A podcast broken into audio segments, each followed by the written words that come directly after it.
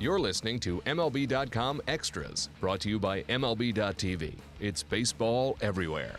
The winter meetings have begun just outside of Washington, D.C., and we're going to take a look to see what some of these teams need to be doing, including the Arizona Diamondbacks. I'm Alyson Footer, and I'm here with Steve Gilbert. Steve, um, needless to say, the Arizona Diamondbacks have a little bit of work to do if they want to get back to being a contender in their division. Thanksgiving Eve, I guess, was a very interesting night for you. Uh, a big trade. Let's just go over that and, and see how that kind of set the foundation for moving forward. Sure. Yeah, you're talking about the five-player deal with the Mariners, where they got Taijuan Walker, Ketel Marte, um, in exchange for Jean Segura, Mitch Haniger.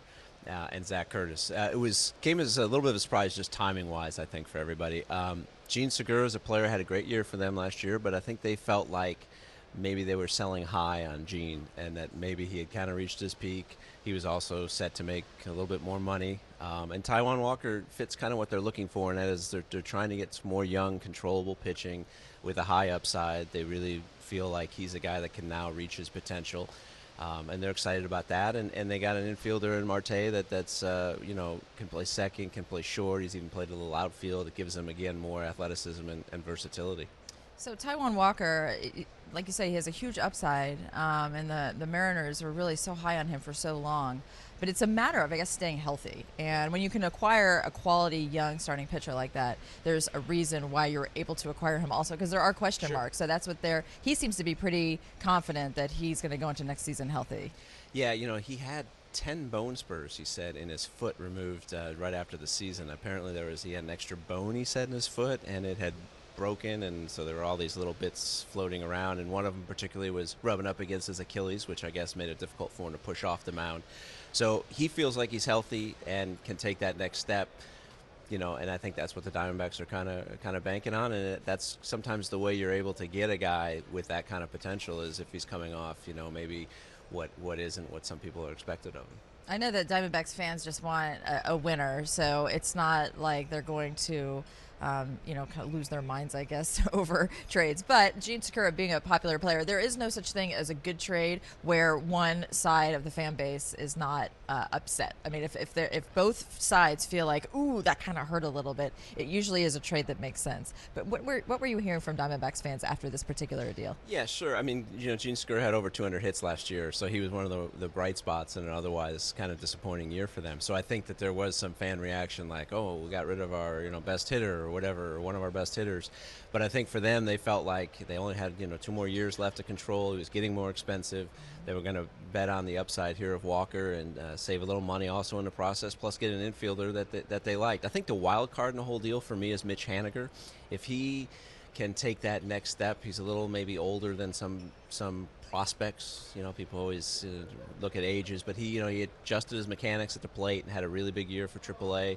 And he's an outstanding uh, defender in center field, so he could be somebody that if he turns into something, um, it's it, it really is a, a good thing for the Mariners. We'll, we'll have to see, but I think the Diamondbacks were, were took a shot at, at a guy that they feel has a great arm. Yeah, it's an, it's interesting to talk about, if nothing else. So now let's look at some of the other areas where the Diamondbacks need to kind of shore up the ro- the roster, and that would be the bullpen. Um, who doesn't need bullpen help, right? But the but the Diamondbacks really need to look closely at that. Yeah, they do. They um, particularly the bullpen struggled last year. They lost uh, two veteran back end guys when they traded Brad Ziegler and Tyler Clippard before the deadline. Um, and they also Daniel Hudson's a free agent who I know he had a, a really bad like month and a half stretch, but before that and after that he pitched really well.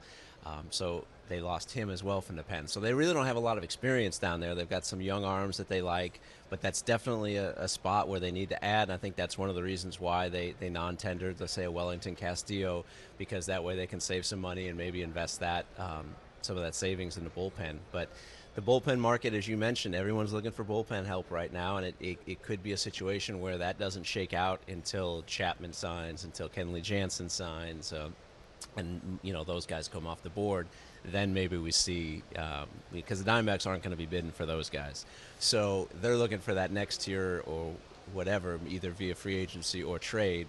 And I don't think those guys are going to settle out until the, the, the top guys go. It's a, it's an interesting phenomenon because the postseason tends to skew the thinking a little bit. You cannot get through a regular season with only a good bullpen. You have to have a strong rotation. In the postseason, you actually really need to rely more on your bullpen. And as we saw with the Cleveland Indians, you know, starting pitching was something that was, uh, you know, a nice little luxury to have, but not really that necessary. I'm being a little facetious there. Um, but really, the, the the price for a lot of these relievers is escalating big time. Not just for, I think that once we see the elite closers go, I think we're going to see a lot of money go elsewhere too. And that's kind of been a trend. Um, do you think that's a good thing for baseball to, to sort of be moving in that direction?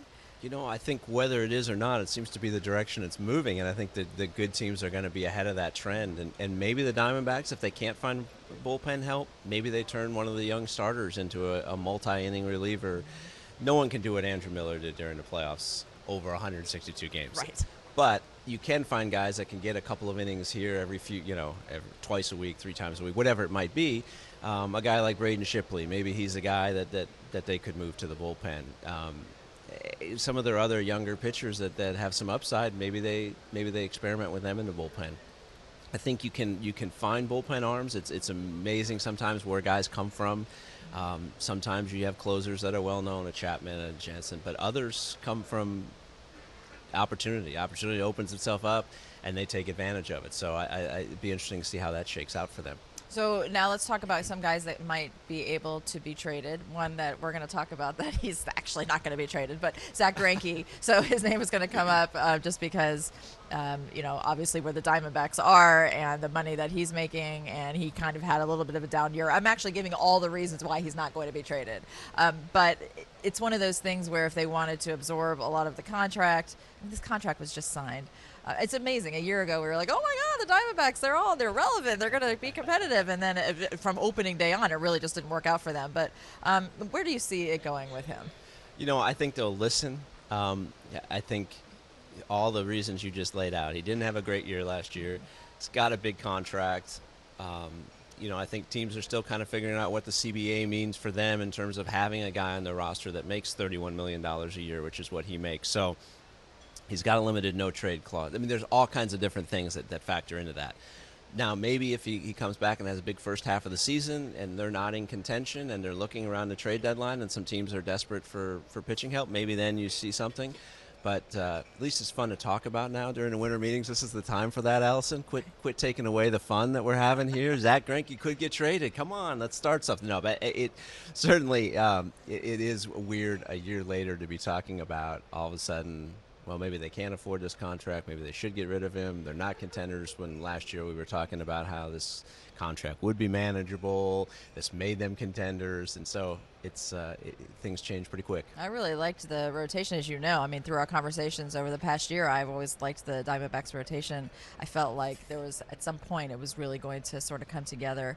It really hasn't happened. I mean, how do you look at it right now? I mean, do you think that they need to be concentrating on the rotation as well?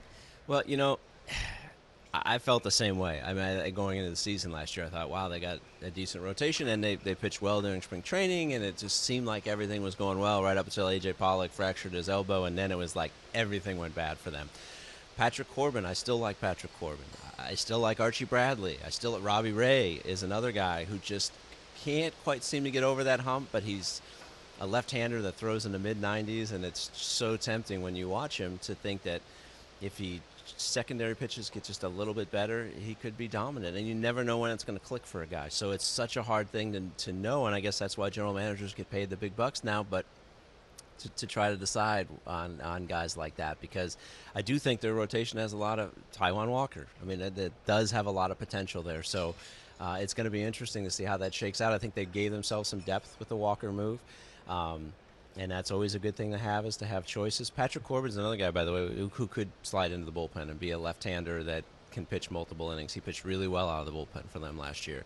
Obviously, he'd prefer to start, and they'd like to see him be a starter. But he's a, you know, when you have depth like that, you can you can move guys around. So, I, I still think their rotation is not as bad as they pitched last year. But until they pitch better, I guess they are as bad as they were last year. And how about the outfield alignment, the defense should be better with a couple of guys returning? Is that something that they need to concentrate on, or are they just more counting on the guys that they were they thought they were going to be able to count on last year? Yeah, I think that's definitely an area that has to get better. I think it's it gets overlooked as how bad the pitching was. Is that a lot of balls dropped in the outfield last year that didn't the year before. They had one of the best defensive outfielder outfields in 2015. They had the worst in 2016. I mean, Yasmany Tomas has worked hard at, at, his defense. He's he's gotten in better shape. It, he just is not a really good defender in the outfield.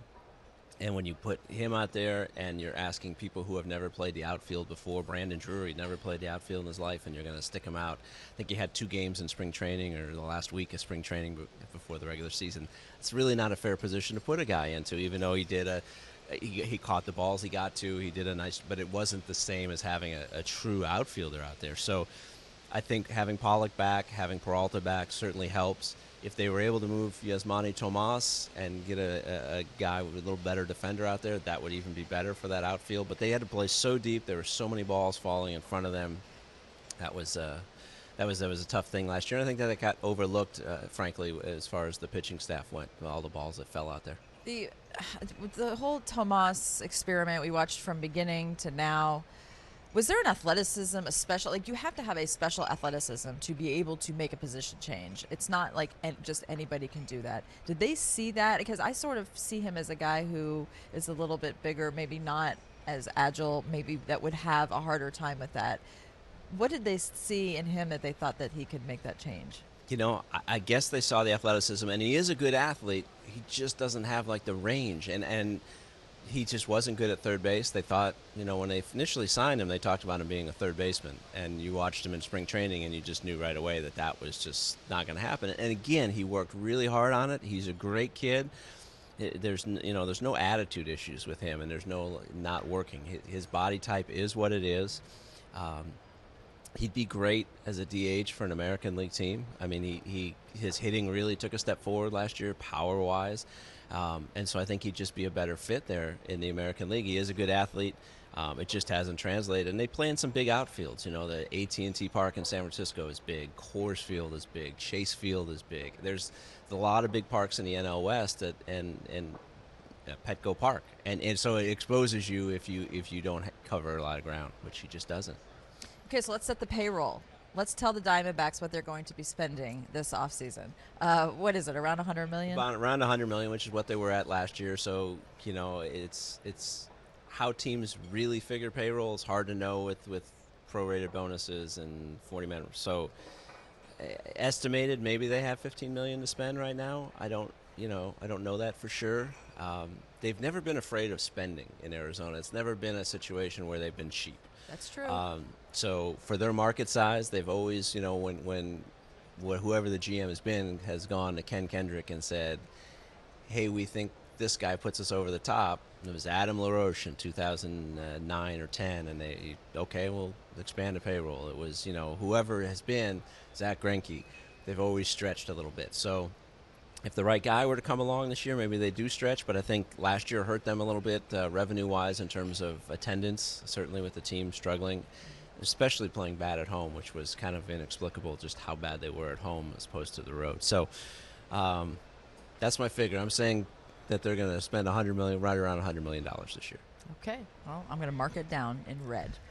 Thank you very much, Steve. My pleasure, Alyson.